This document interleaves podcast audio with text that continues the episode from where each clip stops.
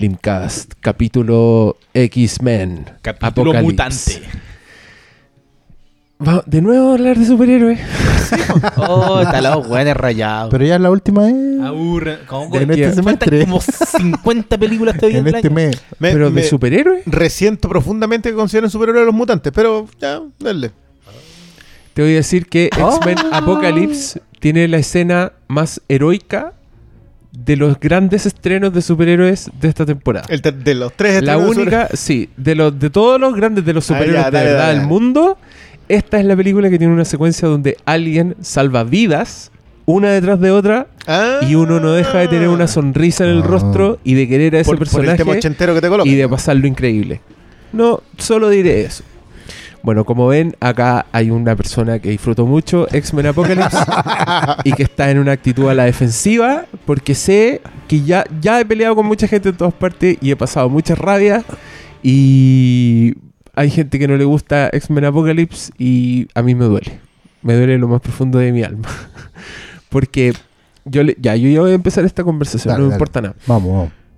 yo la fui a ver sin ninguna expectativa. Esta es la película que yo iba a ver por trámite. De todos los estrenos hasta aquí y así, de todos los, los trailers con efectos especiales que ponían antes de las películas, este era el que yo decía, ah, verdad que está esta weá. Esa, esa era mi actitud con X-Men Apocalypse.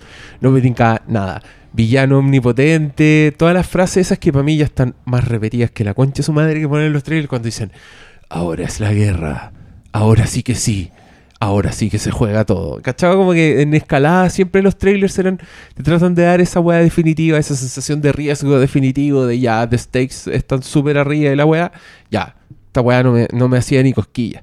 Y empecé a ver X-Men y me encontré de entrada con una secuencia de acción de la puta madre antes de los créditos, como siguiendo la tradición de, de los X-Men de Brian Singer, que él en X2 hizo esa secuencia hermosa del Nightcrawler metiéndose a la Casa Blanca y en Days of Future Past hizo una secuencia de acción que es hermosa y que son secuencias muy, muy planificadas, que se notan trabajosas, como que se nota que hay, se nota que hay cine detrás, por decirlo de alguna forma. Y el de esta película a mí me gustó mucho. Me gustó mucho la onda que tiene, me gustó el soundtrack, que es como una weá épica de, de, no sé, otra época, de es muy gigante, como que me recordó esos soundtracks de antes, que los echaba de menos, me di cuenta viendo esta película. Y de ahí en adelante lo empecé a pasar bien, me quería a todos los personajes, cada vez que aparecía uno nuevo me gustaba, y me encantó ver que de a poco esta weá más que X-Men, más que una X-Men Apocalypse, yo la sentí un poco como una X-Men First Class 2, como que también era de nuevo un origen que no me había dado ni cuenta que me estaban contando un origen de weas que yo sí quería ver su origen, ¿cachai? Como me gustó ver a estos personajes en versión teenager, los que ya había visto, me gustó ver a Nightcrawler, me encantó que Magneto de nuevo tiene un origen, como que ya decidieron, ¿sabéis qué? Le hemos dado mucho a la infancia y a la separación con sus padres nazis, así que ahora le vamos a dar otro evento doloroso en su vida para justificar sus acciones durante esta película. Y me, gustó entera. Me gustó para dónde iban todos los personajes. Me encantó un poco como la pureza. Como que los buenos dijeron, ¿sabes qué? Vamos a hacer una película, vamos a enfrentar a estos personajes a un weón que es omnipotente. Y eso es todo lo que hicieron. No quisieron meterte historias de amor entre medio, no quisieron meterte humanos dando la lata. No, dijeron, enfrentaron a unos hueones con superpoderes a un loco que tiene muchos más superpoderes. Y al final el clímax se resume en, en, quién tira el poder distinto en el momento preciso. Y yo estuve con una sonrisa toda la película. Y no tengo nada malo que decir de X-Men Apocalypse. Así que ahora ustedes hagan la mierda con, tranquilidad. Yo ya me desahogué, hablé 15 minutos non-stop. Adelante, estudios. Dele, po. Bien por ti, po. Te envidio. No, mira, yo. No, pero al- alguno de ustedes, porque. Estamos, estamos, no, si no estamos tan desbalanceados acá. Tú decís. No, yo no. Yo, No. yo salí conforme. ¿Ya? A lo mejor la, la línea de conformidad era baja. Yo creo que sí. Ha sido un año en que. Para mí, no, y claro, en general No, también. pa- partamos de la base que esta película sucede a otra película que es muy mala. No estoy hablando de Deadpool, sino de Days Días, of Future Past. Días del Futuro Pasado, que era un charquicán de weas que no tenían sentido. Y cada vez que la veo, me parece peor. Y cortesía de el Jennifer Lawrenceismo, Ah, la aquí dependencia a dar relevancia a un personaje solamente porque la actriz que la interpreta tiene un Oscar. Está bueno. Está... Y es, al- es un factor que para mí ha marcado mucho a todas estas películas y también marca mucho a X-Men Apocalypse. No. Y hace que de una película a otra eh, hayan cosas que entre los mismos personajes no tengan mucho sustento. Como que actuaron de una forma en el pasado y ahora actúan de otra forma. Y en el pasado Sí, Magneto puso un puto estadio alrededor de la Casa Blanca y ahora está retirado en el... Ándate a la mierda, weón. Como que se olvidan un poquito de... No trate así a los polacos, puede que tengamos auditoría allá. Sí, han sufrido mucho. De hecho, tenemos auditorio en muchas partes. No vamos ni ningunear ni al Cairo, ni No, a ni Namibia, Honduras, que ni- alguien nos saludó Pucha, allá. yo, yo no quería hablar, pero están hablando tonteras, pues tengo que contestar. po. Sí, mira, Yo, yo, yo, perdón, antes yo quiero discrepar en una sola cosa. Dale. Lo del Jennifer Lawrenceismo. Para mí, Mística siempre ha sido el tercer pilar de la, de la disputa entre los mutantes. Independiente de que, ya, vale, el que empezó a consumir, digamos, como a mitad de los 90, como que no tiene esa visión, pero de verdad que ese personaje es muy clave. Es clave de antes de entrar en disputa incluso con los mutantes, cuando ella está con el tema del, de haber criado a Rogue, etcétera, etcétera. Ya era la tercera visión.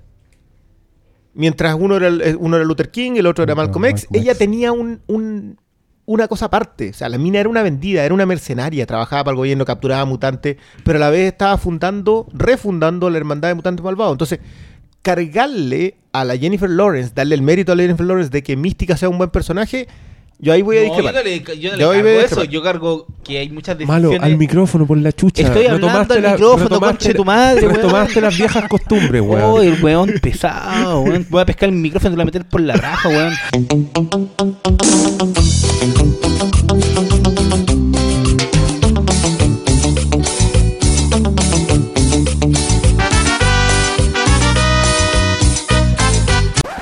Ya, el punto es que yo creo que eh, hay decisiones de historia que le dan preponderancia solo porque ella lo interpreta.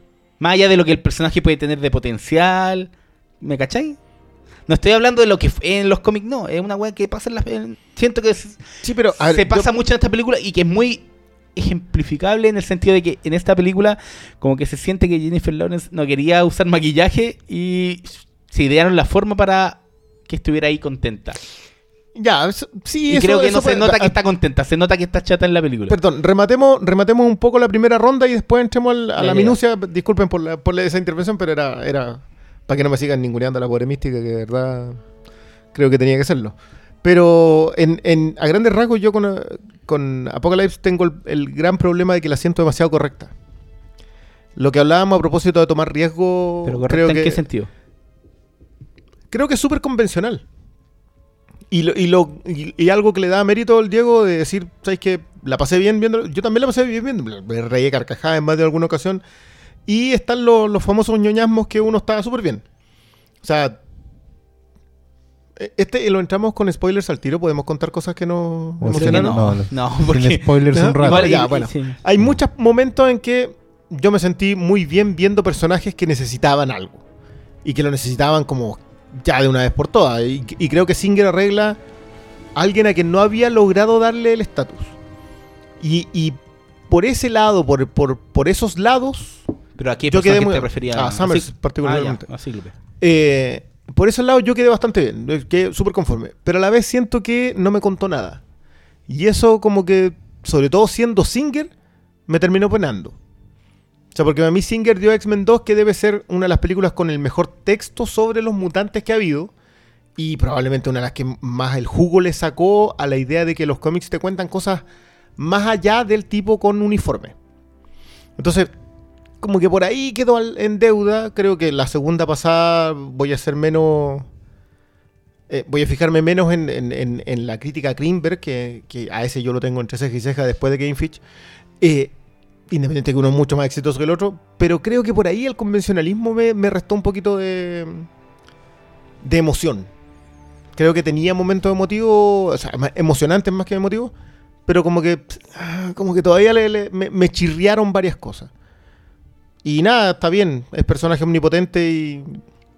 Y apocalipsis. Es difícil en los cómics, ni, ni- jamás lo hubiese pensado para esto. Yo pensé que iba a ser siniestro. O sea, Sí. ese, ese personaje No, sí. era más accesible. De- después de la película creo que lo hablamos con el Oscar, que la película representa muy bien un cómic de los X-Men. Sí. Yo, yo lo Con, dije todo- también. con todas las artes de personaje que tiene que- y los problemas de manejo con... Que es una de las adaptaciones más fiel que he visto a un cómic. En el sentido, con lo bueno y lo malo que se implica. O sea, siempre hemos hablado que en general un- los medios son diferentes y las adaptaciones justamente lo que hacen es tomar elementos que son replicables pero nunca tan, tan al callo. Yo aquí sentí efectivamente que me estaba leyendo un, un cómic de los X-Men de, de, de los clásicos, digamos, ¿cachai? No necesariamente Claremont, a lo mejor de, de Lee Claremont, pero sí. Em, Ouch. Eh, no, qui- quizás no es necesariamente bueno, pero uno lo identifica como algo de lo X-Men. Porque hay hartas cosas que, que son que son bien eh, vieja escuela. En, ¿En qué sentido? Por ejemplo, en que la continuidad no importa mucho. Ah, coherencia entre películas anteriores. esta- no, esta le echa para adelante. Eh, no teme, o sea, no explica mucho nada. No, Excepto Magneto que le cuentan un tercer sí, origen. pero, pero por lo mismo, ¿cachai? Que como que le da lo mismo. Eh, hay un tema con, con- como con el realismo en esta película que no está. No, no busca, por ejemplo, no, no justifica los poderes de los personajes, no justifica, no explica. ¿Cachai? Sí, que algo no que hay un afán de Class me- me explicar que sí, que, que First Class está y que en los otros blockbusters de superiores también está un poco de, de- de una trama como, no quiero decir adulta, pero pero entiéndanme un un poco el concepto. Hay aquí la cosa es nada, hay alguien súper poderoso y hay que enfrentarlo. Yo creo que de hecho la pelea final tiene mucho que ver con eso, o sea, no había visto una pelea tan comiquera o de serie animada si quieren eh, puesta Sí. en pantalla grande. ¿Cachai? Así súper simple. ¿Cómo, ¿Cómo le ganamos al malo? De esta manera. Y, y sí, en muchos sentidos también yo te dije, a mí, yo siento que un cómic de los X-Men, con lo bueno y lo malo que puede ser, pero también después dándole más vueltas, y creo que es, mira, la serie animada de los X-Men, la, esa que todos recuerden, a- agarraba historias de los cómics, La las refundía, las refreía, a veces con incoherencias bien, bien, pero en pos de la entretención le echaba para adelante. Yo siento que esta, en realidad esta película es una gran adaptación de la serie animada. ¿Cachai? Con todo lo bueno y malo que eso puede No, sé cómo enfocar ¿cachai? eso. Yo, yo me divertí. ¿cachai? Yo no voy a negarme que yo salí conforme porque entré en modo, modo fan. De hecho, a, a todo el mundo le he estado comentando que es verdad que Marvel ya lleva 13 películas y es como larga historia, ¿cachai? Eh, pero los X-Men llegaron antes y yo en ese sentido siempre voy a estar agradecido. De hecho, me ha dolido un poco en internet estos últimos días ver tanta bronca con, con Singer, así como cuando se va este weón, así, eh, ya, pues deja de matar la franquicia. Matar la franquicia. Niño, Le digo eso, weón, weón. no hay ni un respeto, weón. Después de X-Men Origins. Pero no la hizo, pues. No, pero por eso decir Otra- eso después de que hay Claro, una película ah, como en El origen sentido, de Wolverine. Claro, Gavin Hood. Gavin Hood muere, weón, Brett Rander muere. Ah, Brett Rander que hizo, para mí, de hecho también, yo he sentido mucho que desde- después de Last Stand, todo el daño que se produjo ahí, bueno, a lo mejor Singer siente culpa, siente culpa de haberse ido, haber dejado esto a la deriva. Por ir a, Y- a filmar y- Superman. Y yo, claro, y hoy en día, Lo que le con- hizo a después de dos, tres películas, digamos, porque son dos de él nomás, eh, ya logró un ¿Ah? poquito Producía. volver al volver al como al, al origen de esta cuestión, ¿cachai? Que como que de- es- se siente también la película en un momento así. Hay un gran vuelta a X-Men 1 y cerrar un ciclo, de hecho este, este final un poco espejo que tiene, con eso, con, con los guiños a X-Men 1 tienen que ver con eso, con, con ¿saben qué? Ya hemos dado eh, una larga vuelta, un largo viaje, pero aquí estamos. Sorry. Arreglamos lo que, lo que funcionó se mal. hizo lo que se pudo. Aquí estamos. Pero aquí estamos, cabrón. Estamos y somos lo- la patrulla X. Y eso a mí, la verdad, me dejó conforme. Independiente de todos los reviews de película, que los podemos hablar también, pero a mí, por lo menos, como fan aquí, aquí yo sí en esta, sí entro en modo Ya. fan. Ya, así como, como otro- en otra entraron antes. Yo también, pero no me considero fan de los cómics. Me considero No, no. fan de los personajes. Pero, pero tú los que- conociste el 99, Sí, ¿cachai? y, y me di cuenta, me di cuenta que les, ten- tengo buena a todos y Sí. encuentro que la película está súper bien armada para hacer eso. Como que tiene la tiene esas fortalezas de, de Marvel, pero encontré que no tenía los vicios de Marvel. Y esa weá me gustó. Da- me encontré que era un equilibrio, un punto medio súper bueno entre la oscuridad de Batman vs Superman y el color de Civil War. Sí. La weá tenía, y, pero tenía, igual encontré que tenía una decisión estética entre medio. Para la cantidad de destrucción que tiene esta película, Uno que- defectos. que sí, que onda, si hicieran la Civil War de esta o la Batman vs Superman, donde los diputados, los políticos discuten por el daño, esta weá como que Sí. se da la chucha. si no, de hecho, de hecho se tiene, echan un- la mitad del planeta. tiene una Tiene- sugerencia al final que es como... Pero que apunta a otro lado. Sí, sí, sí. Pero a lo, a lo que voy es que no era una destrucción que quería parecerse al 11 de septiembre. No era una destrucción que quería ser Ah, realista. vale. ¿Cachai? Era una destrucción que se veía distinta y que por lo tanto yo podía, entre comillas, disfrutarla y desconectarme. ¿Cachai? Claro. Como que cuando veía esos torbellinos de polvito y de metal que hacían unas texturas en el cielo y casi todo era polvo y nunca veía ni a un solo ser humano sufriendo estas consecuencias, yo me podía desconectar y podía decir, ah, qué entretenido, lo, lo, lo voy a pasar bien. Y no, no copiando a otras películas, ¿cachai? Como teniendo igual su propia, pese a, a que tenía harto realismo y harta oscuridad, igual los personajes eran púrpura, eh, rayos de colores muy vistosos, trajes muy ochenteros todo el rato. Entonces, toda yo, yo sí la encuentro jugada en ese sentido, ¿cachai? Como que sí encuentro que, que se fueron por el lado único. Quizás es que Singer eh, es mejor director no más que, que todos los demás, la tropa de hueones contratados que están haciendo películas en otros lados, ¿cachai? Pero, por ejemplo, comparan, yo sé que es penca comparar, pero para mí es inevitable. Encuentro que las, la- las secuencias de acción, así solamente como puras secuencias de acción, están mucho mejor en X-Men Apocalypse que en Civil War. Como la planificación de la weá, como, como propuesta, como montaje. eh, eh, ninguna es tan buena como alguna secuencia de Quicksilver, por ejemplo, en Marvel. Ah. No hay una weá así de Claro. elaborada, ¿cachai? Así de, de pensada y de entretenida y de, y de bacán finalmente. Como que los otros jóvenes van por otras, por otras teclas. Entonces en ese sentido me gustó más, más esta, la disfruté más. Y... mm, espérate, había otra weá que yo quería decir. Que... mm, ah, que me pasa, ponte tú, que me di cuenta viendo esta X-Men que yo creo que una de las peores weas de las películas X-Men son su continuidad entre películas. Sí. Porque nunca tienen ningún sentido, no. No. calza nada. Tratan de ser Marvel, tratan de poner una escena post créditos, pero después esa escena post créditos no tiene ningún sentido. no cabe en ninguna parte. Mejor olvidarse. O- ojo Y- que, que en la Marvel también pasaba sí, eso en un también, momento. sí, también pasa eso. Pero igual ahora están en un nivel que por lo menos ya están haciendo la otra película de la cual están haciendo esta wea, ¿cachai? Claro. Como, como que en, en, Wolverine, yo es que todavía estoy picado con ese final. Cuando termina Wolverine, la del weón en Japón, De el loco está en un aeropuerto y ve Sí. un comercial de Empresas Trusk Sí. en la tele.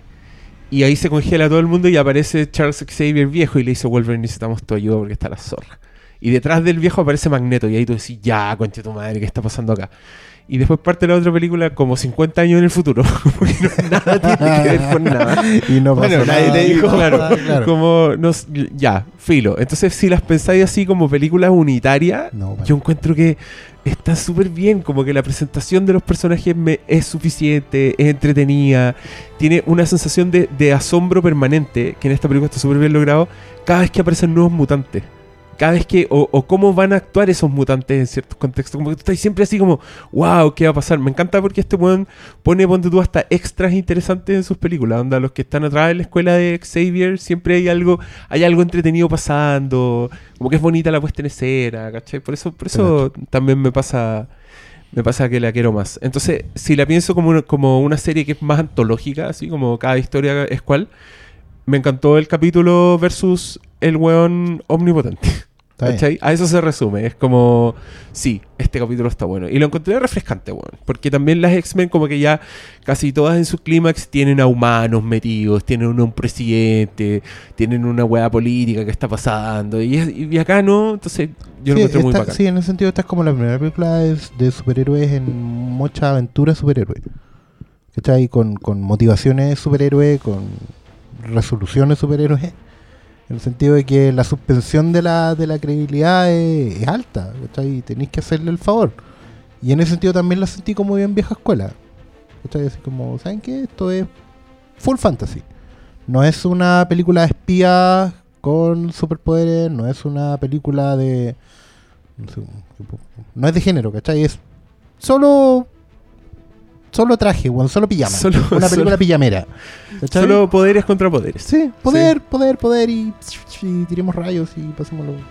Y, y yo entiendo que eso a mucha gente no le guste. No, Onda, lo entiendo, entiendo que digan, ah, la pero puta, para mí fue tan placentero, weón. Yo creo que acá el, el fantasma de Jim Lee nos va a penar porque, porque es eso al final. Explica, explica eso, Ya, por favor. eh, ¿Quién es Jim Lee?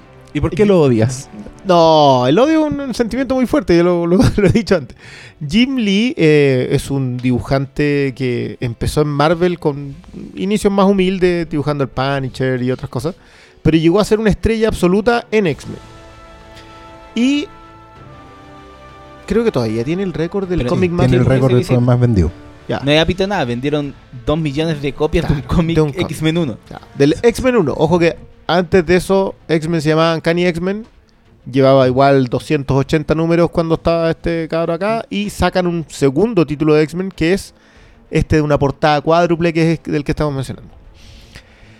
Está el estrellato de Jim Lee que al capítulo 6 de ese número, o sea, de esa colección, el tipo empieza a guionizar. Como guionista Jim Lee Es un gran dibujante. Maravilloso. era un- eh, no, ni siquiera eso. Yo no, no. Y, y ahí empiezan los problemas que, que- que te- que terminarían desembocando en una compañía llamada Image. En ese estrellato absoluto de ciertos dibujantes en Marvel, que eran tipos que decían, ¿sabes qué? Nosotros podemos fundar una compañía solos porque somos los que vendemos. Y cuando uno lee la etapa de Claremont con Paul Smith, con John Byrne antes, que son las historias que terminarían engendrando a, a, no sé, X-Men X-Men 1 y X-Men 2 están basadas más en eso. Sí. Y después ve Jim Lee. No. no. Y a mí me pasa lo mismo con esta. O sea, de hecho, Sí. incluso el tema de los uniformes en un punto. eh, Que se los yo- toman de la nada. que se- ca- claro, o sea, a propósito de nada, no, ya tiene, eh, Mística tiene su uniforme. Y, y todos tienen sus uniformes que eran los de los cómics. Y está bien, ya. Eh, la- eh, sale Summers con su... Con su visor. o sea, yo, yo aclaro que mis personajes favoritos de Marvel son Quicksilver y, y Cíclope. Eh, y nunca me habían dado buenos personajes con eso. Incluso este, este Pietro Máximo a mí me gusta, pero para mí no es Pietro Máximo. No, es una buena adaptación y... y Pero no- para nada. Pero para nada. No. y, y con Cíclope que lo habían hecho siempre este tipo que no, que no era el líder de los X-Men. No, no, siempre está opacado por Wolverine y todo eso. Y acá por fin da atisbos de llegar a ser lo que va a ser. En los cómics al menos. Y, y- y me funciona acá en la película porque también termina por, por serlo. El tipo en algún momento incluso está conduciendo unos por acá, unos los otros Sí. por allá, vamos para adelante. Y es el que se enfrenta directamente a Apocalipsis. Entonces, pero son pequeños detallitos que me hacen crecer, pero, pero siento el fantasma de Jim Lee encima. Ese Bueno. fantasma de, de, de poco fondo. Es que Y sí, Apocalipsis, es bueno, que para mí la película tiene grandes momentos visuales, pero la, el pegamento que une esa escena, el manejo de personajes, cómo están retratados esta weá de los jinetes del apocalipsis, que bueno, de los cuatro, creo que se vaya Magneto y los otros tres dan lo mismo. Lo de Ángel siempre ha sido sorprendente, incluso en los cómics. No, pero Tormenta era nada, po. Y Psylocke menos. era como... Sí, lo de Entonces- Psylocke que es un poquito más. Y Es entonces más. intentan como darle un sentido a cada historia que en realidad tiene menos pesos que un paquete de papas fritas. De, de Pero- partida toda esa idea de, de tormenta que es, como idol, esa weá de idolatría a Mystic, como que nunca me calzó nada y era como ya. Y después vienen y pasa esta escena maravillosa de Quicksilver que es la que creo que es lo que elea más a la película porque No, yo para mí, con para algo mí que hay no- otra, pero nos vamos a guardar hasta el post-spoiler. Sí, pero hay, hay un momento en donde dice, "Weón, esta weá no la había visto. Y e- eso tiene esta película, que tiene muchas cosas, oh, no te la había visto cuando eh, apare- aparece Apocalipsis. Y el weón como que se pitea a la gente metiéndola como en, en el concreto, weón, y dice, oh, la raja. ¿Cachai? Entonces hay muchas cosas que me gustan, pero la sustancia no yo... En esta película es como, me hace que, eh, la pasé bien, pero no me dejó nada, ¿cachai? Y ese es mi, mi sentimiento con esta película. Lo pasé bien, Es pero que, no nada. claro, es que lo mismo que ustedes hablaban a propósito de Días del Futuro pasado, que, que a mí me gustó como película en su momento, no la he vuelto a ver, pero, pero me agradó lo suficiente. Eh, ¿Más que esta? No, acá la pasé. Es que acá hay dos detalles que lo comenté ya. El primero que es de Cíclope, que para mí de verdad que este es un personaje con el que están al debe y así en deuda absoluta. O sea, no es. La construcción de Cíclope ha sido tan añeja. Estamos hablando de un personaje que, que literalmente es uno de los fundadores de los Sí, pues, X-Men. parte del número uno. Y claro, Es- y pero más allá es como el X-Men definitivo, es el eh, mutante. el que representa el sueño de. Claro, no, no, no, y es, y un weón. paria, o sea, es un tipo que, tal como te lo retratan acá, no tiene control sobre sus poderes, llega a una escuela siendo eh, eh, completamente discriminado de donde viene, en los cómics incluso un poco más, porque más encima es huérfano y todo otro tema, llega a esta escuela y saca lo mejor de sus poderes hasta llegar a ser un hombre X. Y es- representa todo el sueño de Javier en el sentido de la escuela. O sea, de convertir, de tomar a estos jóvenes completamente discriminados, parias en su- la sociedad, y convertirlos en... eh, Un aporte a la sociedad. una Cla- wea y no es un aporte, porque Sí. en realidad Javier, por mucho que lo disfraza, está haciendo ejército Sí. desde el día uno. Entonces, que es algo que tampoco alcanzan como a retratarlo acá. Pero yo me acuerdo en X-Men 1, que es Cíclope Independiente, que porque en ese tiempo era el, el personaje era como este tipo medio Boy Scout, una, una especie de Capitán América mal enfocado de los Era como mutantes. el buen wea que tú querís que Wolverine le quite la mina. Claro. sí, supongo que esa es la visión en la pre- Pero igual en la primera de X-Men te contaban una historia sobre la discriminación que era súper importante. Lo de Mística, por ejemplo, lo que ella, las conversaciones que ella tiene con el resto, que son súper pocos, son dos o tres diálogos con suerte. También hay, hay, hay sustancia. De la 2 ni hablar. O sea, yo de la, la 2 De hecho, puedo estar una tarde tirándole flores. Yo no logro entender que haya gente que en- quiere Deadpool y diga, no, es que la X-Men 2 me aburre. Yo, no, ya tengamos límites con esto. Por último, independiente que no te guste, reconoce la calidad que el otro tiene. Es, es bien indignante esa reacción. ¿no? Yo la he escuchado de hartas películas como me aburrió, no logró entretenerme. Que es como una weá como entre... Es, es su claro, deber. Claro, que me lo, imagi- me lo imagino como Nerona, así como... Entertain me now, please. Y, y, y que es tan puta egoísta y siento yo anti, anti conversación. Como que alguien te dice, no, me aburrió, es como que está cerrando, te cierra la puerta en la nariz a que tú querrás hablar algo de esta película porque no tiene nada que decirte. Yo él ¿Cachai? es lenta. Es que creo que es un poco la justificación del cine de cabrita. La justificación de. Pero igual podéis comer cabrita en X-Men 2. Y en X-Men No, 2 no, pero es, es como la justificación de. Oye, ¿para qué vaya al cine sin.? Si tenéis o sea, que pensar. apagar el cerebro. Es como. A eso No, voy. sí, es como la, la justificación de eso. Que es algo muy, habitu- muy habitual actualmente. Porque como. Ah, ¿para qué, ¿para qué pensáis tanto en las películas si la weá es para entretener? ¿Cachai? Como a eso voy. Pero X-Men 2 era entretenida. O sea, estamos Pero- hablando del 2000. No, pero yo 2003, voy sí. al punto de que cuando te critican eso, po. Hay mucha No, gente que sigue dice siendo eso. entretenida. Esa, Sí, esa no, no, no, secuencia, me la secuencia refiero- de Nightcrawler entrando a la Casa Blanca Es una al principio es- maravilla. es un... Da un poco de Es risa un el, roba el pe- película. el peinado de Wolverine. ¿Has visto Sí, últimamente que cómo sí. el peinado de Wolverine es muy estúpido? Pero, pero ya, yo, yo me acuerdo, yo para mí, el, el has tratado de no ser un mutante, debe ser probablemente una de las mejores. O sea, yo dije, ahí está, esto es lo que se hace, esto es lo que hicieron los cómics en su momento, que era tratar de retratar eh, personajes específicos de la sociedad, personas específicas de la sociedad. Y tomar ese problema, tratarlo, conversar con ellos y decir, ¿sabes qué? Eres distinto, pero eso no implica que no seas aceptado y no puedas o no debas ser aceptado. Ese diálogo que es una salida de closet, porque lo que hace Iceman cuando van de los papás es salir del closet. Y la conversación que tienen los padres con él, reducida a ese... Y, y has tratado de no ser un mutante, es todo lo que uno podría haber llegado a meter en una película. Y, lo, y Singer lo logra perfecto. Si, y X-Men 2 funciona perfecto. Entonces, Y la gente se caga en la risa en esa escena. Es como ni siquiera es una escena cargada de, de No, gran de- dramatismo. claro, es, de hecho, es una Singer- síntesis hermosa. Singer tiene un, digamos, un talento para sacar lo, que- lo que lleva como en su propia historia, para ponerlo en estas películas, que es que por un lado es judío y que por el otro lado es gay. ¿Cachai? le falta ser negro y estaba con y el estaba listo. Bueno, tiene, tiene ese cartillo, cartilla completa. Claro, pero, ¿cachai? Que, y en general siempre permea su- sus títulos. En estas cuestiones siempre deja caer alguna cosita. Al principio, claro, lo hacía mucho más. De- que lo hacía mucho mejor. Claro, sí, probablemente Sí, pero, algo a- se perdió en el Sí, camino. pero ¿sabéis qué? A mí también Pero me aún pasa así, dale. que, que pese a todo, igual sus películas son, son superpoderes contra superpoderes. Sí. Sí, Igual tienen ese lado.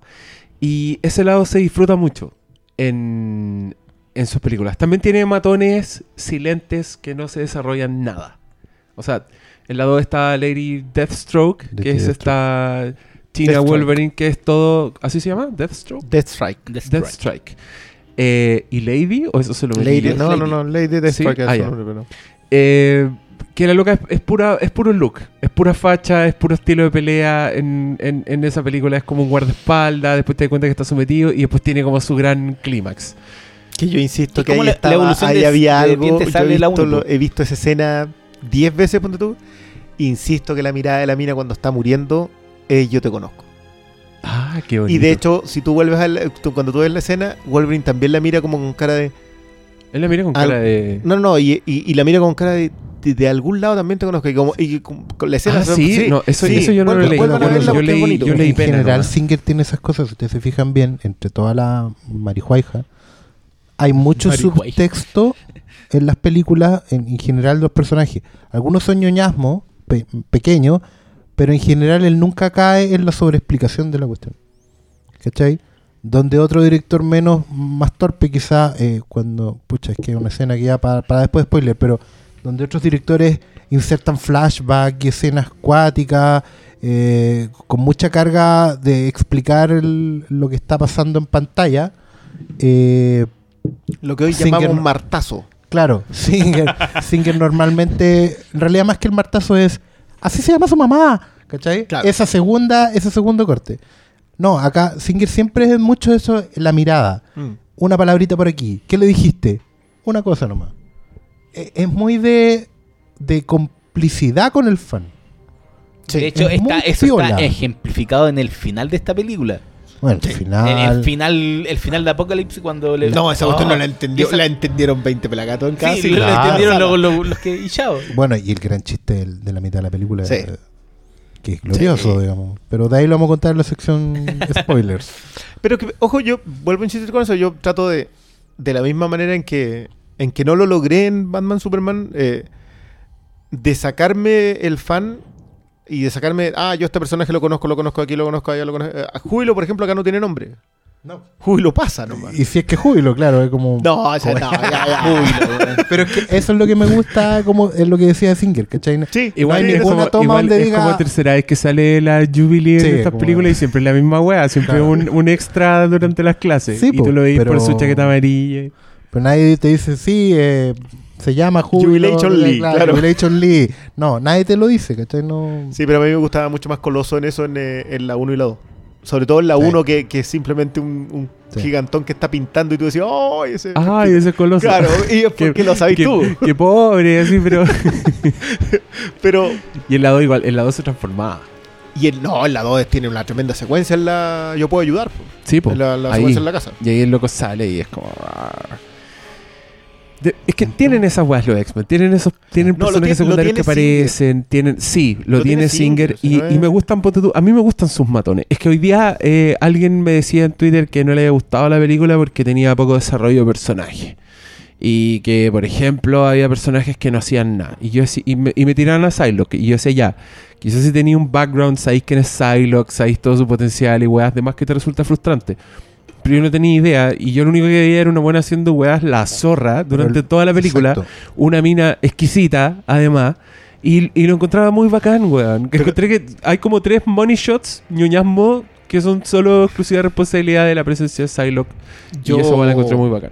Yo, independiente de que pueda tener otras cosas en contra, yo creo que si hay desarrollo. O sea, yo sé que Psylocke es una mina, es una mutante resentida. O sea, lo sabes en- en- desde la la, primera escena. Eh, absolutamente. Ah, spoiler Claro. otra vez, no puedo decirlo. Pero así hay una escena en que queda súper claro. Sí. Otra vez una, una mirada Singer. Es que. ah, Sí, cierto, sí, porque el sí. weón define muy bien sus personajes en dos líneas, weón. Quieren hablar. Oye, pero no duraron nada los weones. Pero es que acá hay Estos mucho de eso. Spoileadores precoces. Eso se llama esta enfermedad. show you with the box. Who's in the box? what's in the box? What's in the fucking box?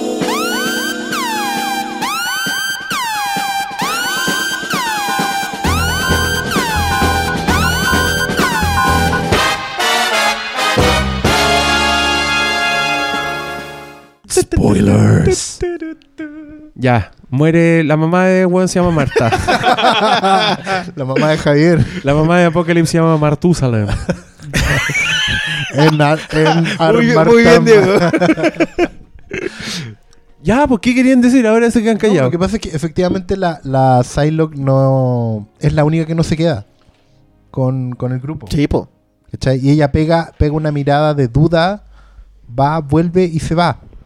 A diferencia de Tormenta, que al tiro abraza el. Que lo habrá estado abrazando de antes, pues ella es la clave Bueno, en la sí, también, pues. ¿Viste? ¿Viste? Sí, po. A mí, a mí, ¿sabéis qué? De hecho, First Class, que es una de las más amadas por los fans, y también es una de mis favoritas, lo reconozco.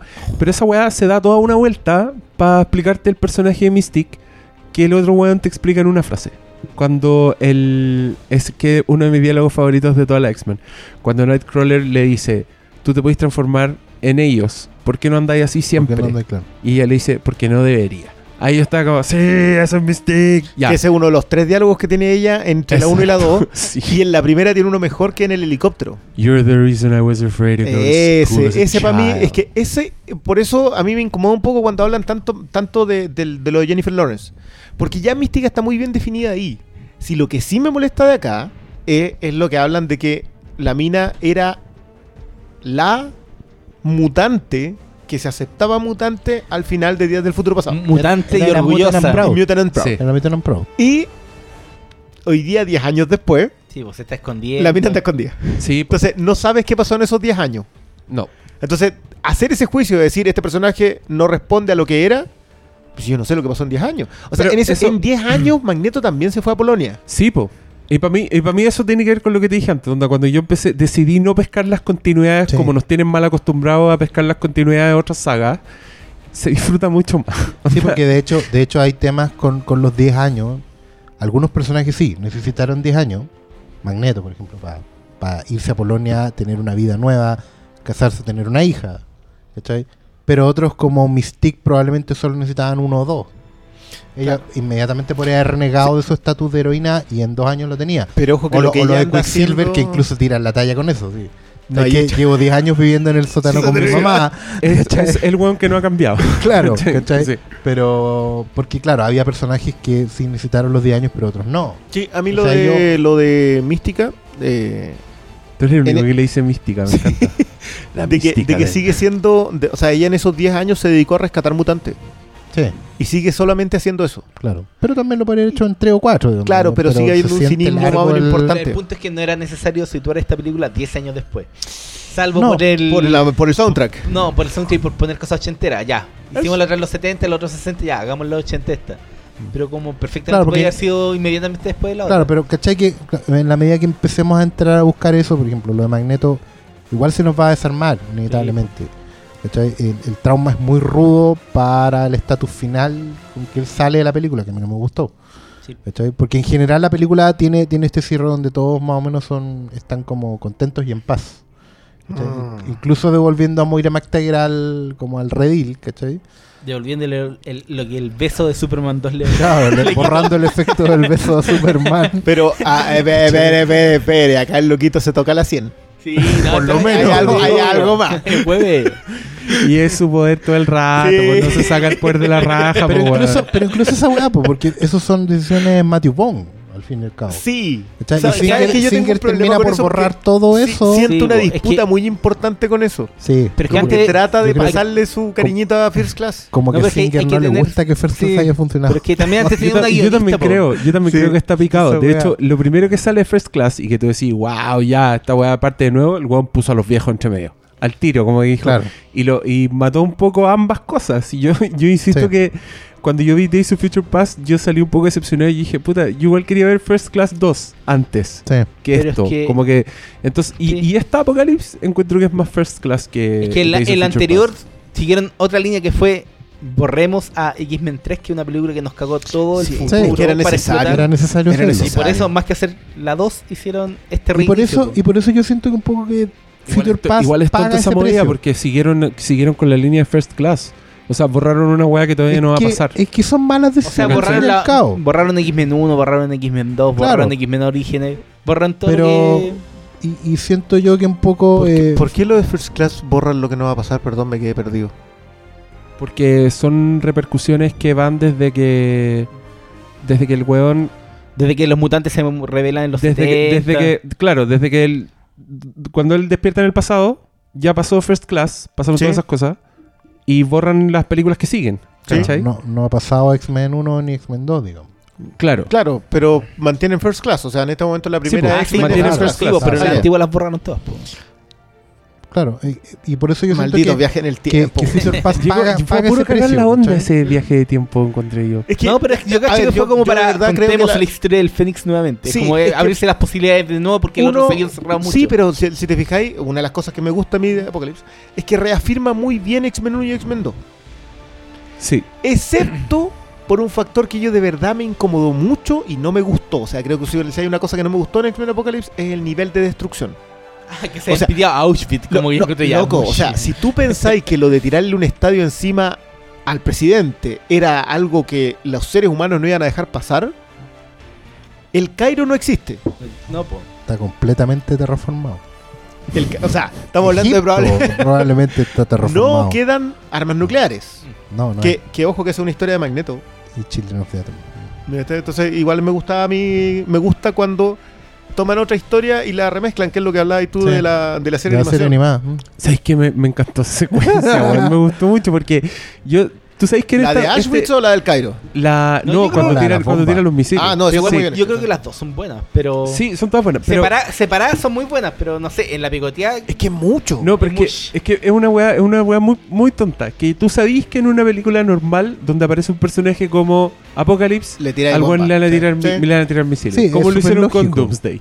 ¿Cachai? Entonces acá, que lo primero que hace el weón cuando recién cacha que Sí, se sí, puede sí. conectar al cerebro de Charles Xavier y estar en todas partes, el weón lo primero que hace Es sacar botar los misiles. claro. Y No, no, dice, sí. se, acaban, se acabaron las lanzas, se sacaron las piedras. Yo dije, este weón es un pastor soto así, Sí. nivel hermoso. Y Como yo, Apocalipsis es y bueno, yo estaba con una sonrisa de oreja a oreja viendo esos No. misiles con esa música clásica. A mí esa no me incomoda, pero sí ya cuando el nivel de destrucción de Magneto después, cuando está terraformando el Cairo y después está, está como destruyendo el mundo, De- de- invirtiendo las polaridades magnéticas, Claro. esa, esa me- o sea, eso no te lo dejan pasar los humanos. Aunque tengan que ir a matarlo con, con cuchillos Sí, de plástico de, del comprado. Es en- que eso, con hay una escena, hay una escena otra vez, como una escena Singer que a mí me dejó como con, con esa justamente con la bala pasada para pegar ese Cuando disparo. dicen, ¿será esa cuando dicen dicen- Magneto salvó al, eh, ayudó a salvar el mundo como el No, no, hay un, hay un momento en que el Juan dice, bueno, y se acabó todo, señor presidente. Y, el- y en primer plano, el, el- no sé quién será, dice, gracias a Dios. ¿Cachai? Y, y yo sentí que en el fondo ah, teníamos un nuevo estatus en que la humanidad estaba ya de rodillas frente a los mutantes. Sí, que, que eso y se- el mundo se- queda planteado de esa manera. Pero no lo logra. O sea, obviamente no, No, obviamente no se para entiende ni X-Men película. 1 ni X-Men 2. No, pero, pa, pero ¿cachai que?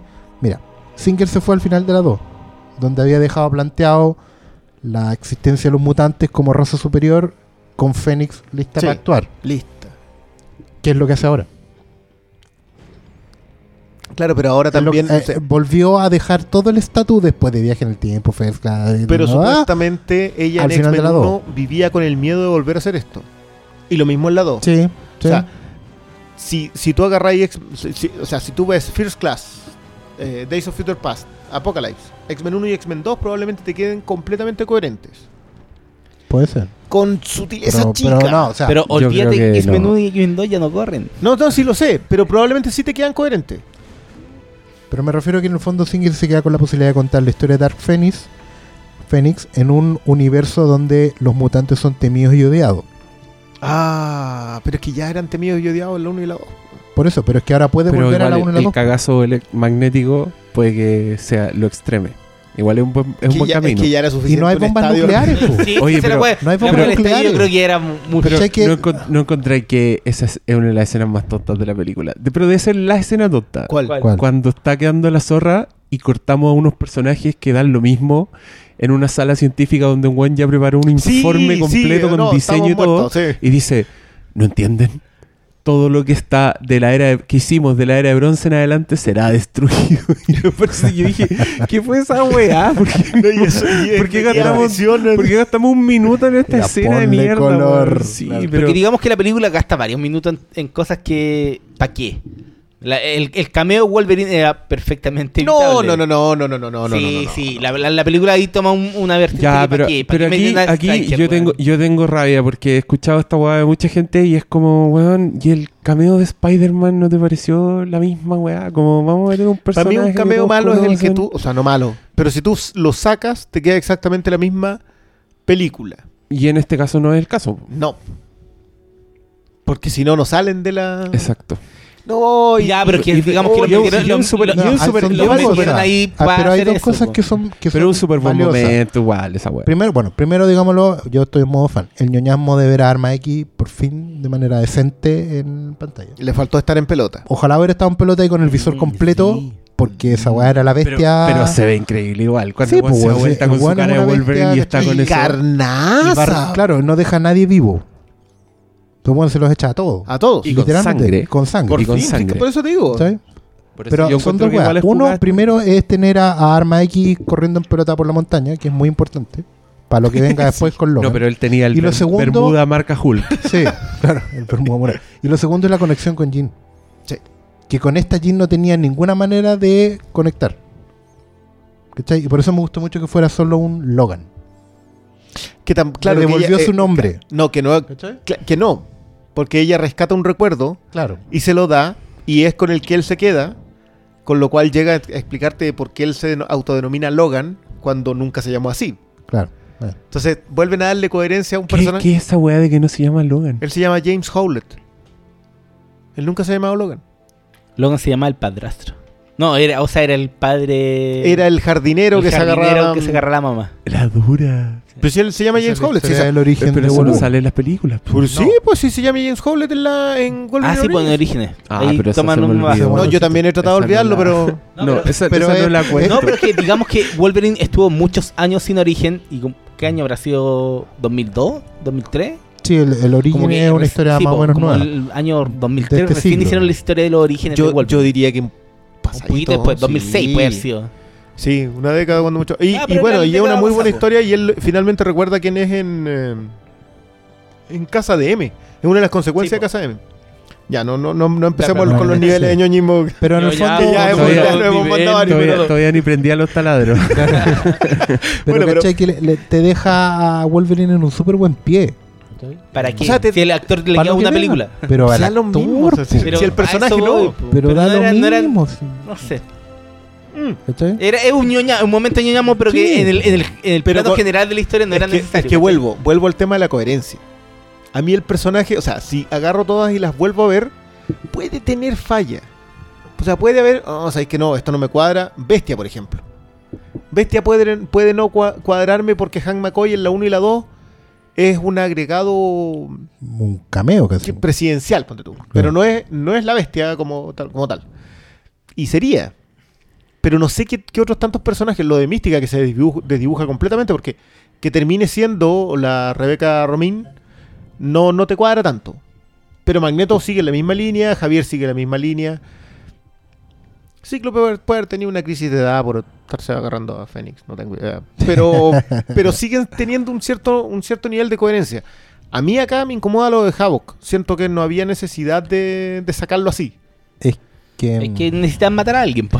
No, no, yo creo que tiene que ver con que. Y que va, a ser MacGyver ahora. Fue Que va a ser MacGyver, por eso no, no voy a Claro, hacer más no, pero fue un error haber metido al eh, Javo, que es el hermano de Scott Summers de Cíclope. Y históricamente siempre fue al revés. Javo que era como el hermano más chico. Entonces, en, First Class debe haber sido Cíclope.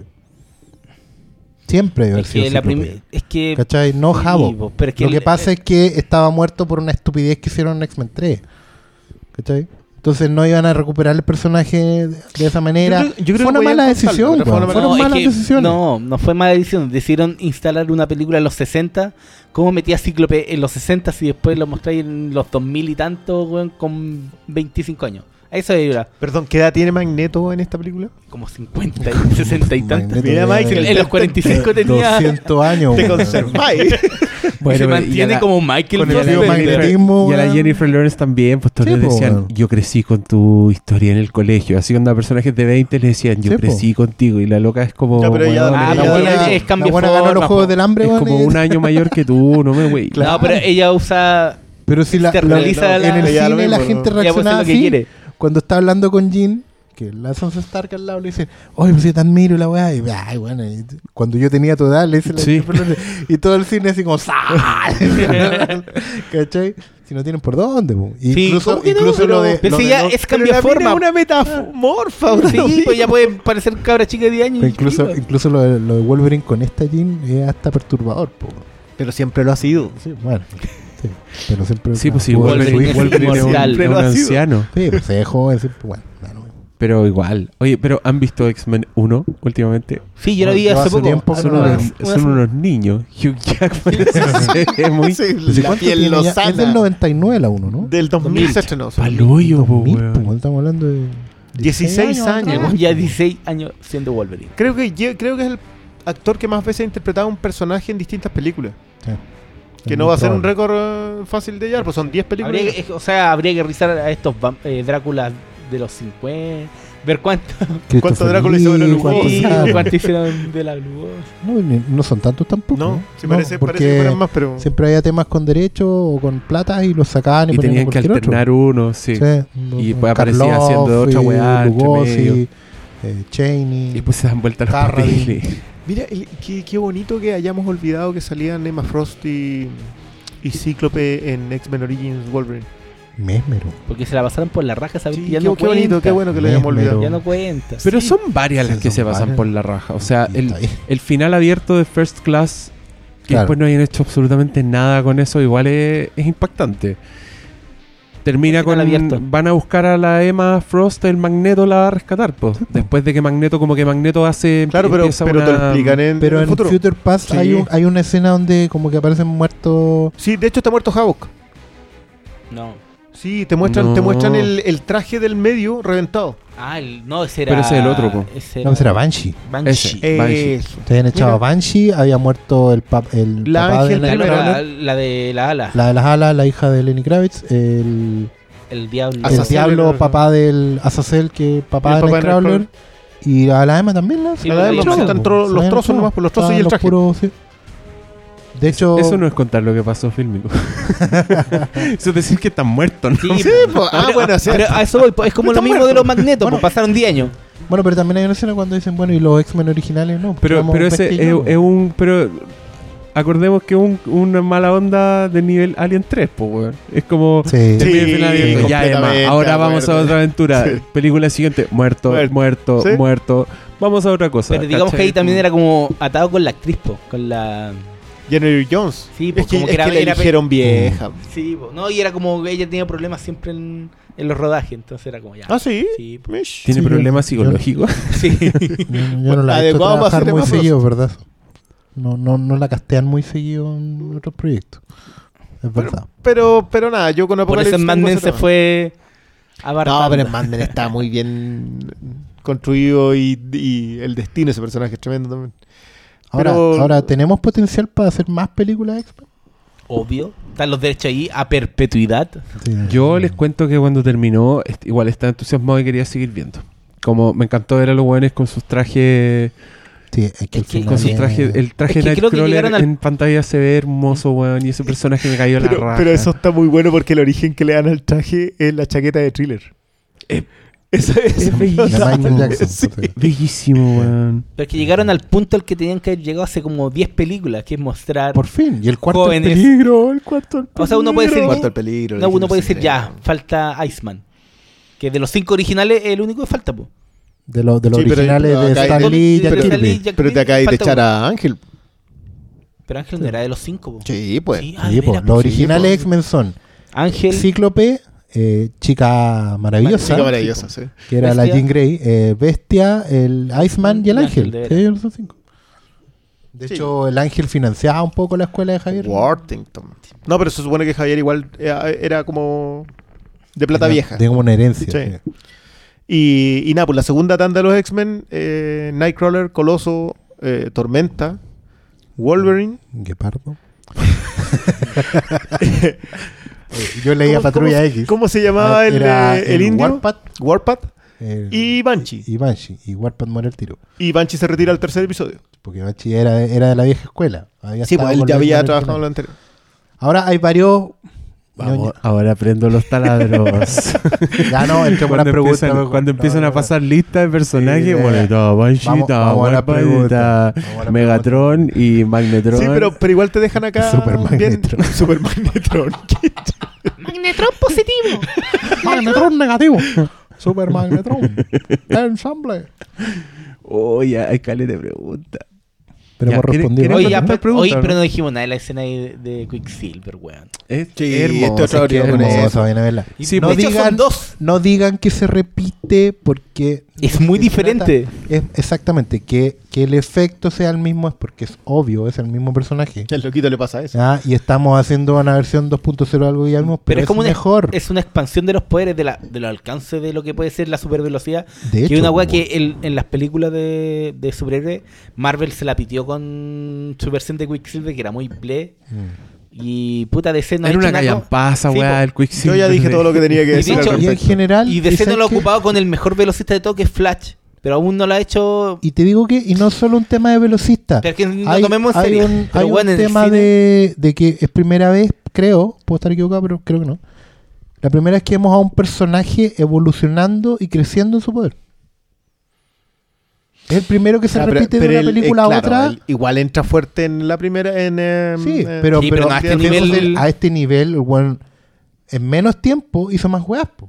Aunque tuve que para la talla tomarse una tab en pantalla, ¿cachai? Pero puta que es simpático, weón. Yo me, estoy riendo todo el rato eso, toda la y weá que efectivamente lleva 10 ¿cuánto años de? Es- entrenamiento. habrá sido 0,5 segundos. Y yo por eso, y yo por eso Y te decía que era, era la, el, el acto más heroico de todos los estrenos de superhéroes del último tiempo, porque este weón básicamente se da cuenta de que ah, está, está explotando una weá y el loco decide salvar a todo el mundo sin saber quiénes son ni por qué están ahí, ¿cachai? El loco se dedica a salvar gente y lo hace con la cara llena de risa y después dice, eh, yo busco al profesor, él está acá, ¿o no? Entonces como esa entrega es como, No, es, sí. es muy emocionante. Te digo, yo para mí es un, un muy buen Quicksilver.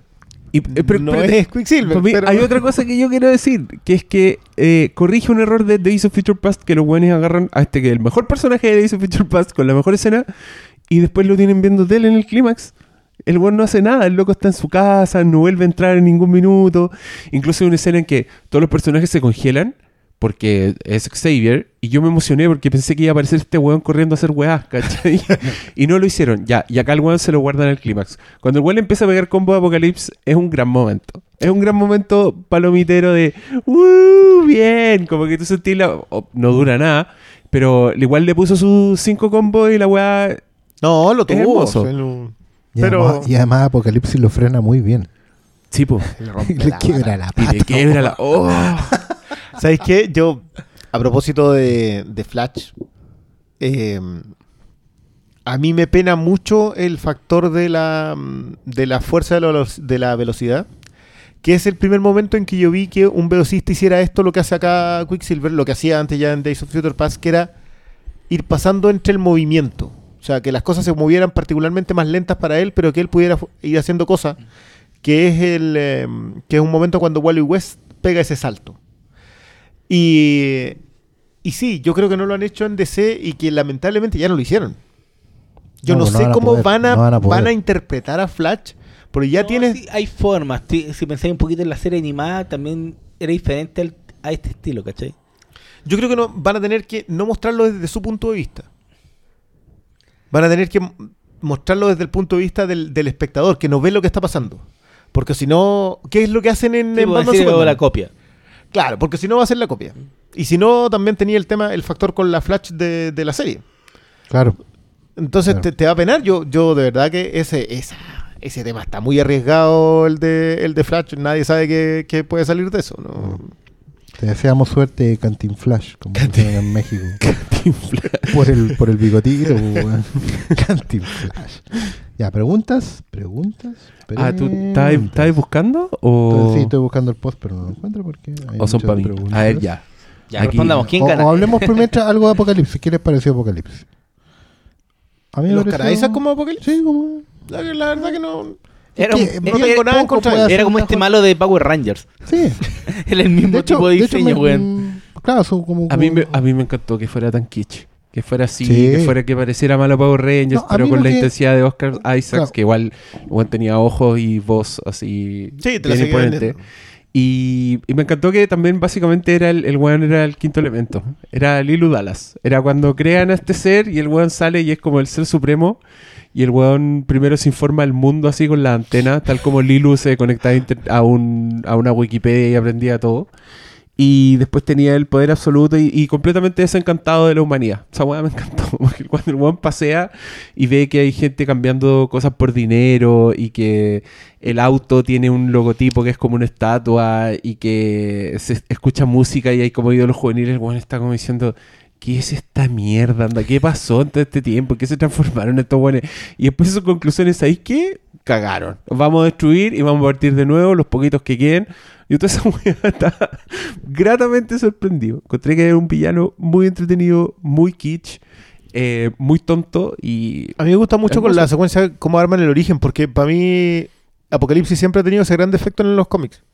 Como que siempre es demasiado poderoso. Siempre su saga es la era de. Ah, ya. O sea, creo que llevan tres eras de Apocalipsis. Más o menos.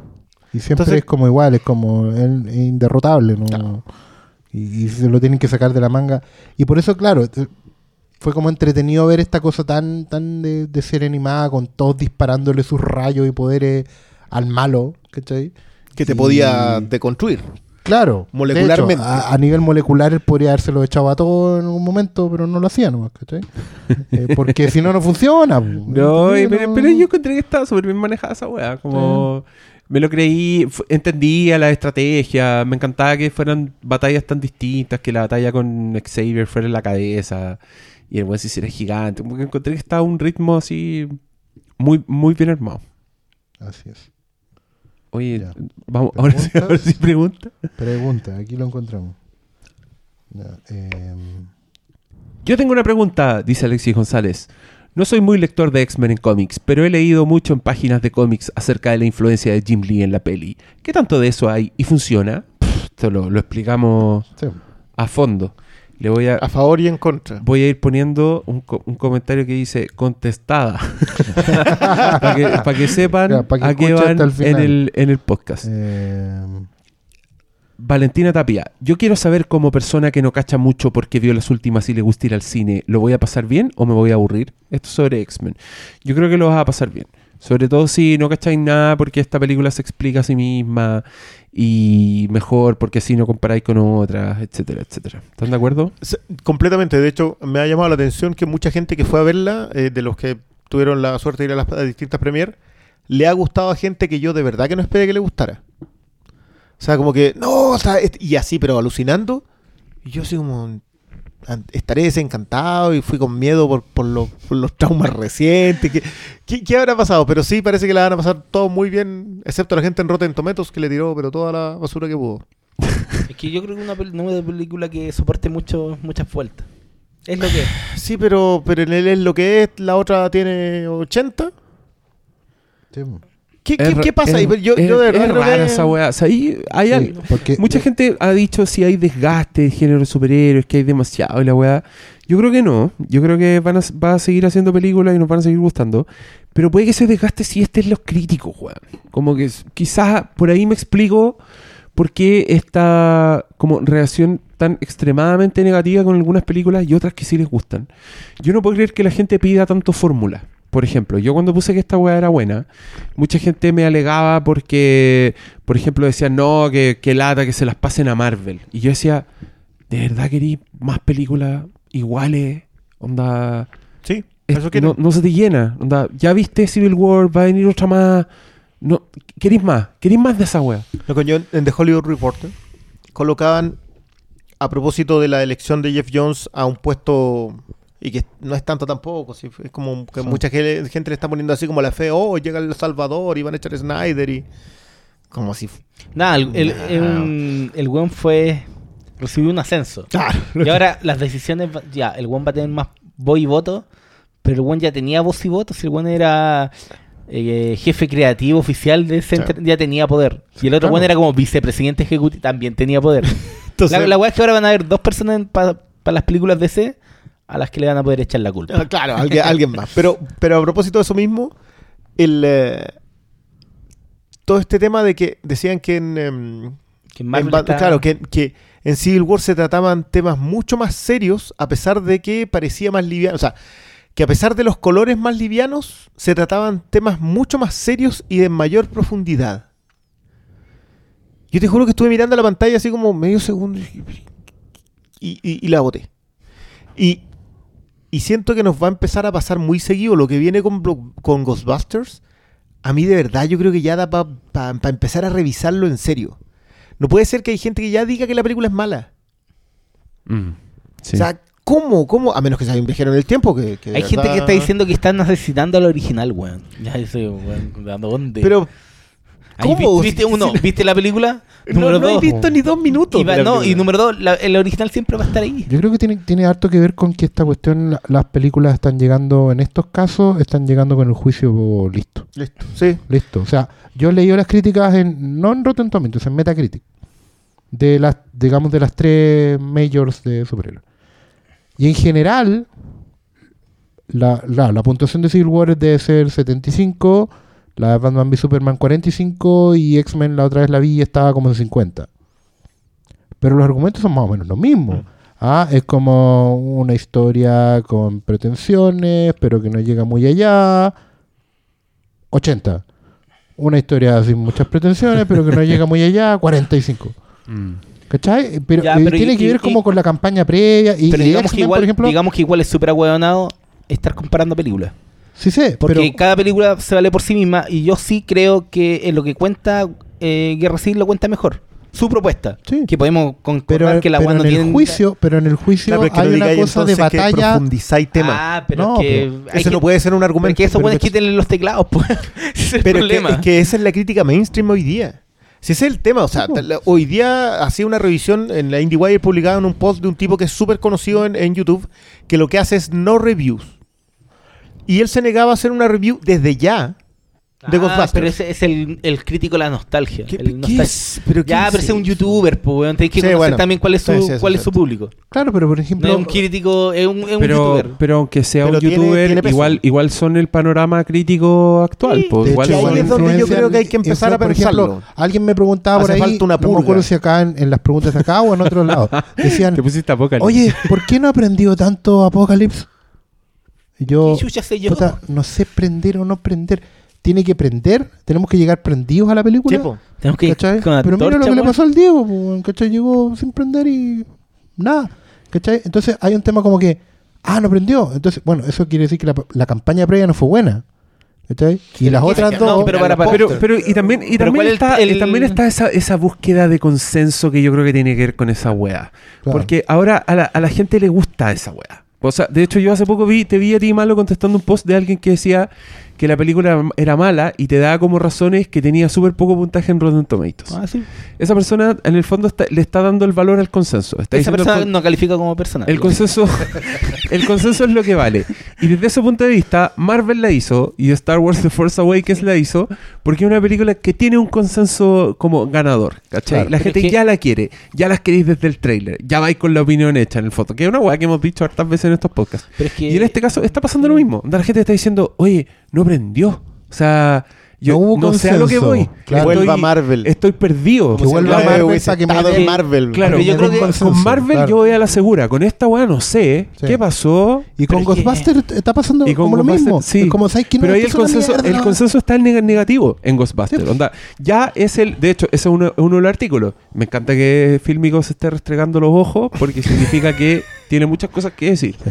Pero apareció en muchos artículos que el tráiler de Ghostbusters es el tráiler más. más eh, dedito para abajo de YouTube. con más deditos para abajo de la historia de YouTube. Y la weá es una cantidad abrumadora. Y tú te metías a ver ese tráiler y decís, ya, pero ¿por qué?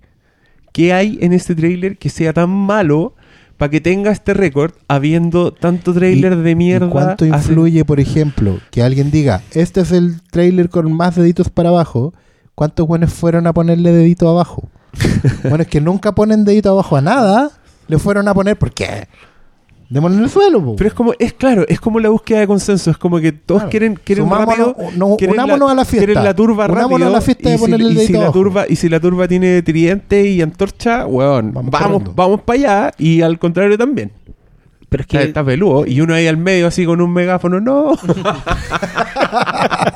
Pero es que es el cáncer de no buscar. es mala, lo juro.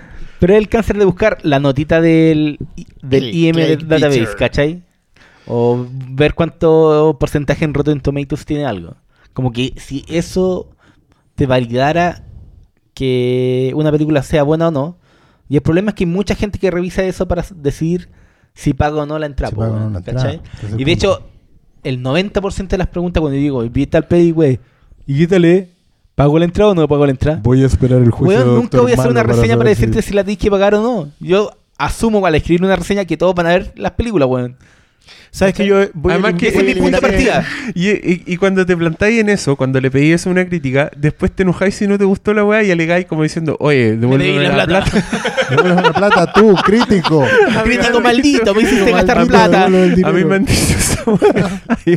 Devuélveme la plata. Voy a tener que hacer reflimcast para eso. Sí, para devolverle plata a los buenos enojados. Eh, yo creo que el factor box office y el factor consenso ha terminado teniendo eh, influencia en el crítico más mainstream. Y eso, eso es muy, muy malo. Porque antes el crítico era bastante más. Esto lo escribí, esta es mi opinión, y denle, tírenle, agarren las piedras, da lo mismo. Pero hoy día es muy permeable.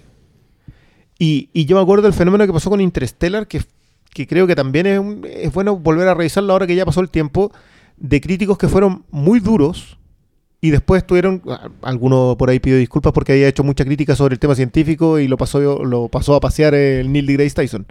Entonces, se disculpó con eso, pero igual le encontraba falla en estructura y todo. Independiente de lo, de lo que uno pueda tener a favor o en contra de Interstellar, la reacción de la crítica con esa película todavía hay que revisarla un poquito. Pero lo de Ghostbusters, para mí, de, de verdad que yo creo que a fin de año vamos a estar hablando de esto. Pero, Ghostbusters va a ser un... pero, pero tú no te explicas. Yo, guatazo, yo me explico de dónde nace esta weá, po. Que es, el estudio estuvo muchos años prometiendo que se venía con los Cazafantasmas 3. Muchos años. Pero en realidad desde que había tengo el sal- tanta no, gente para. que le interesaba Cazafantasmas Sí, 3. weón, yo tengo el Salón del Mal de hace nueve años y te digo, están mucho tiempo prometiéndote que venían los Cazafantasmas 3. Pasó toda esta weá con Bill, Mu- Bill Murray. La película no se hizo, se murió Harold, Harold Ramis. Después sacaron este reinicio. Y en el primer tráiler te lo vendieron como secuela. El- eh, es lo que el, el primer texto que sale en el tráiler. Hace 20 años salvaron, ¿cachai? Y como que te vendieron como secuela algo que no es secuela, ¿cachai? No es la secuela que tú estás ahí esperando. Y ese es un problema de marketing de la película.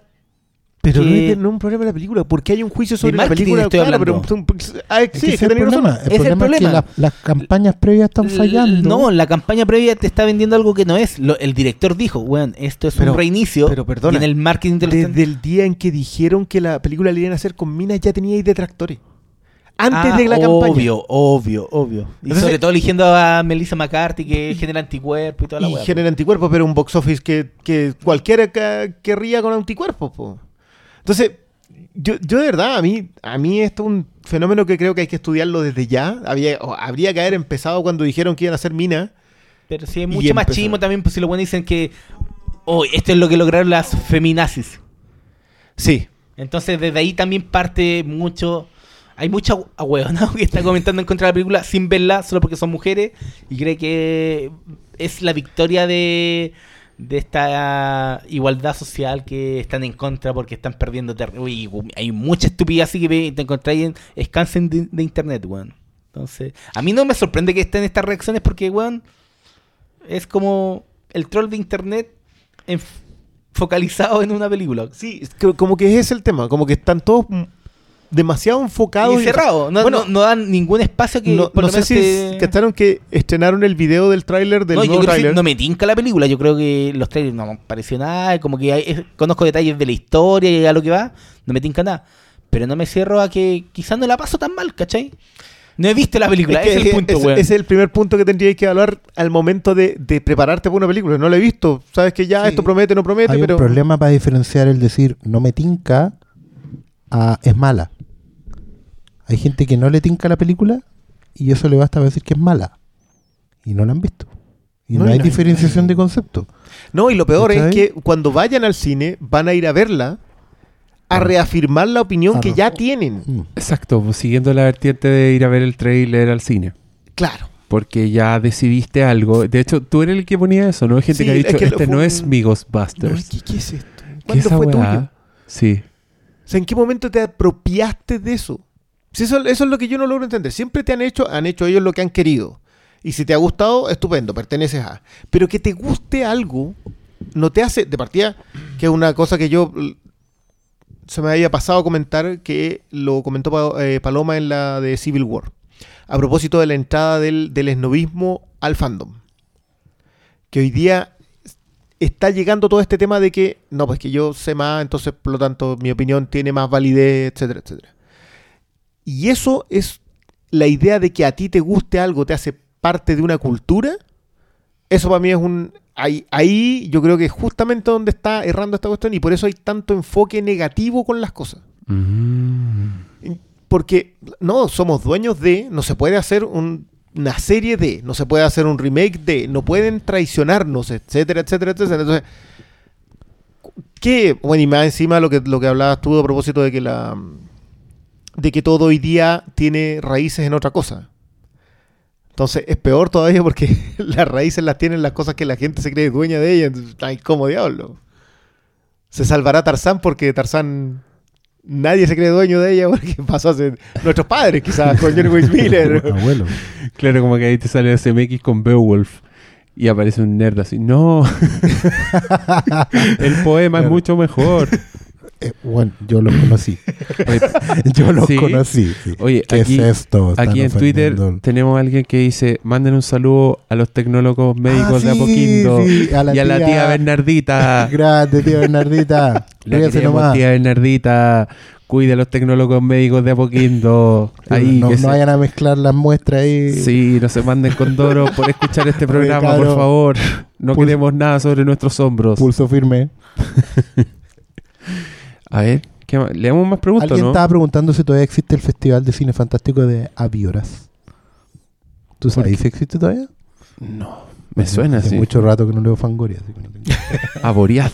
Además, esa weá era de la fangoria española, pues nunca nos vamos a cachar. sí, pues. Pero amigo, ¿por qué no googlea eso? Nos pregunta a nosotros. ¿Pero es como para ir o...? No sé, la pregunta era... Mira, pa- yo apaño cualquier festival de cine fantástico, sea de aboreados o de cualquier parte. Así que ojalá exista. Si no, si no existe, una lástima. ¿El otro, el de Sitges? No, Eh, no lo sé.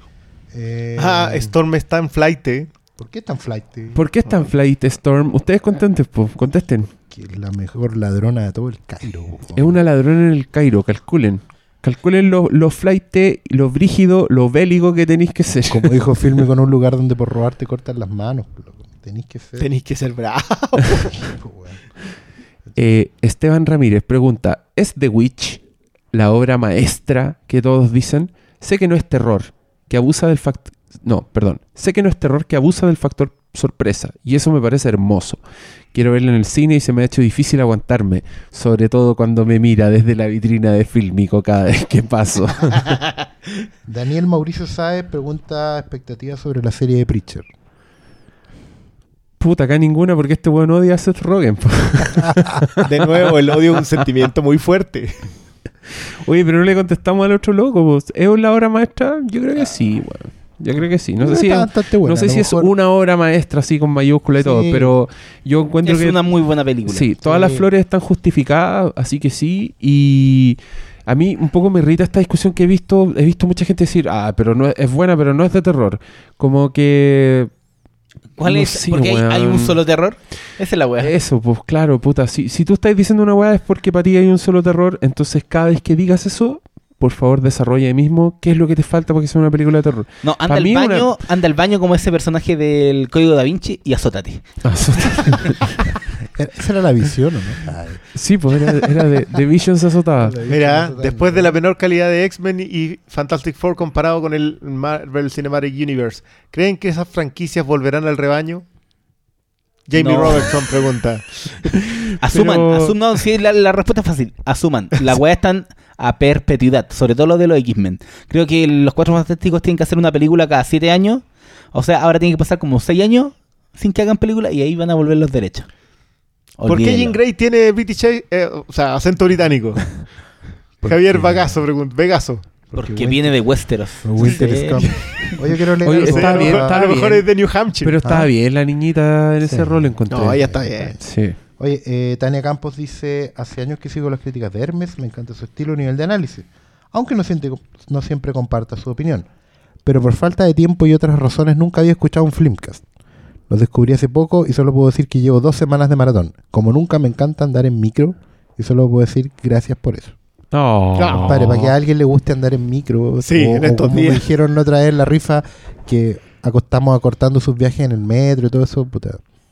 Gracias a ustedes por Pero sigue, sigue tirándonos flores. Ya, O la sea, no, pregunta pues, tú es una petición, pregunta. sugerencia con atención a Doctor Malo. Porfa, haga un capítulo de resumen del semestre, considerando los estrenos, revise los films antiguos, comparen expectativas ve- versus realidad y No queréis nada.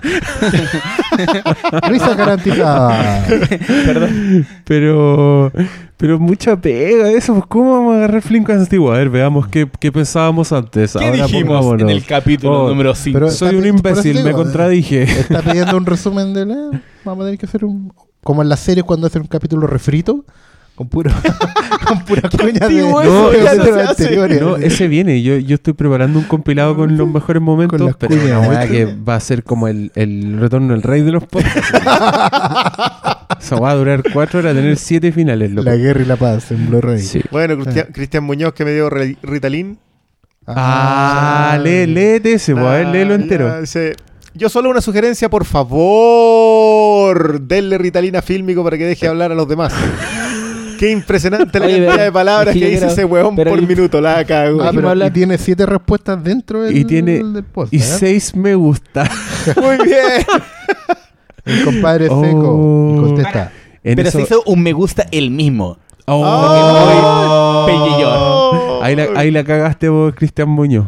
Pero, ¿cachai que no, en este, en este post nos convirtieron en Batman v Superman vs Civil War? no, pero vos caché que más, más abajo hay alguien dice, ah, no, alguien lo defiende a Filmico y dice el compadre es seco y él replica, puede ser seco, pero yo quiero más Oscar Salas.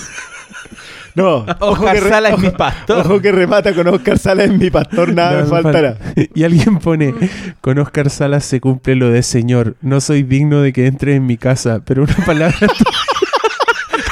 Para, para sonarme. Muy bien. Ya, ya, pero ya. este weón está, está listo para irse a Pirque con una secta con seis minas y con 20 de Pero, estos hueones para que le cultiven las dice, a papas. mí me encanta film, güey. Nos convirtieron No. en Marvel vs DC, weón. Bueno. Alguien pone, The Witch también está dentro del género religión. Y si es así, ¿por qué se centra en ese género? O sea, Puta, ¿qué, un género? Claro, como Le vamos a poner un MD. Muy bueno. este, y no se pierda este domingo. Jesús de MB. Nazaret, Cuo Vadis y The Witch. ¿Cuál es? ¿Qué está el, el que se le cayó a este otro que te va a poner un MB porque no te ponían nota en religión? po? Puta, Es que este weón, este weón sí que viajó en el tiempo. Este weón es como The Witch. Esa weón la dijo en pantalla cuadrada. Francisco Mazabal pregunta: Ah, este me tenga que retazo del, del Flimcast que hicimos en ese evento. Dice: ¿Cuál es para cada uno de ustedes su película favorita de todos los tiempos antes de Mad Max Fury Road? Pero yo puedo contestar esa nomás, pues solo para mí es mi película favorita de todos los tiempos. Y antes de Mad Max era El Exorcista. Esa. Los demás dijeron su película favorita de todos los tiempos, que en el caso del Doctor Malo, ah, que ellos no fueron, así que lo voy a repetir. Su película favorita de todos los tiempos era Tiburón 2. Sí. Con el- no, Tiburón Eh, 4. Con la Tiburón señal. 4. El, el de Fílmico era La pandilla ¿quién? salvaje. La pandilla salvaje Sí. o Liberty Balance. Sí. No, no, no, Liberty Balance está debajo. La pandilla salvaje. Ah, ya, es la el- pandilla sí. salvaje. Y tú es El planeta de los simios de Tim Burton. ya, a ver. Oye, ojo que yo igual tengo expectativas con Preacher. Ah, sí. Sí, pero me guardo las reservas porque es Seth Rogen. Ah. Le tengo más expectativas a Outcast. Oye, a mí me invitaron a un screener de eso igual, de Era como una, una hora que no me convenía. No, yo tampoco voy a puedo. ir. Tampoco puedo. Pero creo, creo que se puede ver por Fox Play, uno de esos sistemas, una semana antes del estreno. Así que si tiene Fox Play, ve ahí. Maravilloso. Ya. Eh, ¿Quieren leer más preguntas o, o Es que terminamos? ya parece que Conversamos estamos bastante, sobre todo está cubierto Witch, todos está los cubierto temas. Yo me pegué dos barridos y estamos ok. Ya. Ya, pues cabros. Lo dejamos hasta aquí entonces. Eh, compren más números de la rifa, no sé. Oye, No, pero yo ya ¿a me siento mal. Es que han comprado mucho. Como una Eh, semana, ¿no? el, claro, yo creo que la próxima vez que grabemos ya tenemos que definir el, El a los ganadores. Vamos, lo vamos a hacer acá en, en cámara, en micrófono más bien. Por En cámara. Y No, igual vamos a hacer un mini eso. streaming. ¿Queréis si que podemos. hagamos? Bueno, yo ahí tengo una cámara. No, pero desde el celular. Le podemos poner un night shot para que parezca así que como vean- video. No, pero ahora hay una weá que se llama. Periscope. Y podemos hacer una transmisión en vivo. Qué maravilla de la tecnología. Ah, La tecnología. Pero tenemos que preparar la pecera o podríamos hacerlo como el loto. Así, echemos. Pero sí tenemos una número- tómbola. Tenemos tómbola. Tenemos una tómbola por el gentil auspicio no sé qué estudio. Pero ¿y con Del cuántos? pero, sí, po. pero ¿cuántos números tiene esa weá? Ah, pero las vais sorteando de varias, po. Sí, po. ¿Cómo? Ah, algún sistema organizaremos. No, pues por eso yo decía poner bolitas de. como el loto, po. Que sacáis, la, sacáis el número Y- y entero. con- y con un secador de pelo la. primero sacáis primero sacáis uno y el primero sí. puede ser del No, 0 sí. al, del 0 al 9. Bueno, en realidad a lo mejor No, pues, hay unos al- programas con los que podía hacer eso, pero... pero eso es Sí. un poco showmanship. Eso Sí, es muy fome. Necesitamos el realidad. Yo creo que yo creo que hagamos los papelitos. Y con un secador de. Con una voz Oye, y chao. Dijimos que lo comentamos a propósito de que queríamos hacer, bueno, aparte de lo de, de hacer un especial con una película más clásica. Sí, vamos a hacer cuando no haya estreno y no podamos hablar de nada de Netflix ni de nada, vamos a hablar de un clásico. Y clásico para mí significa cualquier película que nos guste mucho eh, o que sea importante en la historia. Y lo bueno es ya, que pero pongamos una barrera relativamente vieja. no, pues, es que yo quiero yo quiero que nosotros propongamos. Sí, yo quiero que vote la gente. claro, yo quiero que cada uno de nosotros Pero llegue es que con la un gente va a candidato. votar. Eh, hablen de nuevo de Batman vs Superman. No, no, no, no, No, pero no, no, no, colocáis- no, no, las colocáis nosotros- alternativas. Ah, ya, ya, ya. Vamos a, dar, vamos a dar cuatro opciones y cada uno de nosotros escoge. Por ejemplo, voy a hacer una ronda, puta, nuestras películas favoritas. Cada uno de nosotros propone su película favorita para hablar de ella y los ponemos en la votación. Ahí todos votan y la que sale, hablamos solo de esa película en el, en el, en el podcast. Pero yo me voy a, poner, voy a ponerles como condición que la veamos. No hagamos trampa. O sea, si decimos esta semana hablamos- vamos a hablar del planeta de los simios, no lleguemos al programa con lo- el recuerdo del planeta de los simios. Veamos la película para llegar a hablar. ¿Cachai? Tomamos nota, lo que sea. Pero no. Pero un ejemplo. El planeta de los simios puede estar perfectamente en la, en la grilla. Y hablamos Ahí de Tim. Roth. ¿Esa es? Y ahí partimos hablando de. Claro, pues de esta weona que parecía Janet Jackson. La Bonham No, Carter. parecía Michael Jackson. Bonham. Michael Jackson. No, no le faltemos el respeto al rey. Bueno, ya. Y con eso terminamos. Nos vemos el próximo. Perdón por habernos saltado una semana, pero hubo ahí problemas logísticos. Se enfermó uno de los integrantes. Otros. Lo siento. pero igual tenemos constancia. Además, la última hicimos 2 horas 50, así que. ah, tiene- Bueno, y acaban dos, po. háganlo Sí, aquí van dos Aquí van dos. Y aquí van 2 horas 40 en total. Así que muchas gracias por escucharnos y nos vemos en el próximo. Adiós. Adiós. Thank you.